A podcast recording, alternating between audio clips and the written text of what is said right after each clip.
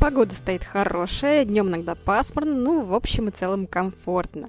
С первым квестом добраться мы успешно справились. С тайской авиалинии просто огонь, хочу вам сказать. Все эти цветные креслицы, маленькие миленькие стюардессы и регулярная кормежка, она очень подкупает.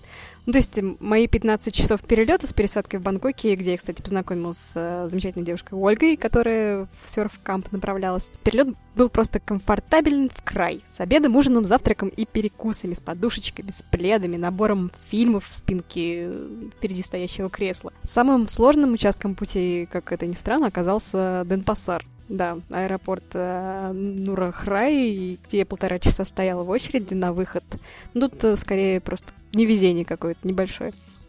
Мой отель, который в двух шагах от аэропорта, по информации Букинга, был, э, на самом деле оказался немного дальше, пешком, потому что я подумала, ну, раз э, в двух шагах, то можно же и дойти.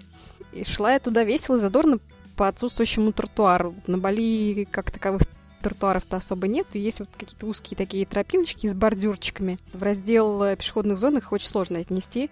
Э, короче, иду я, значит, э, по этой вот непонятной дороге с левосторонним движением, качу с собой чемодан, ищу зебру наивно, потому что отель был на другой стороне дороги. Вот. Меня увидел местный товарищ, очень приветливый, поинтересовался, чего это я тут делаю. Ну, я и спрашиваю, где тут у вас пешеходный переход. Он поржал.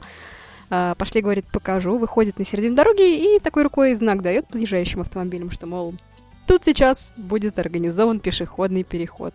Удивился ли я? Ну, так, немножечко. После успешного перехода на противоположную сторону мы с ним немножко поболтали. Он спросил мое имя и, узнав его, как-то на секунду так вот подвис.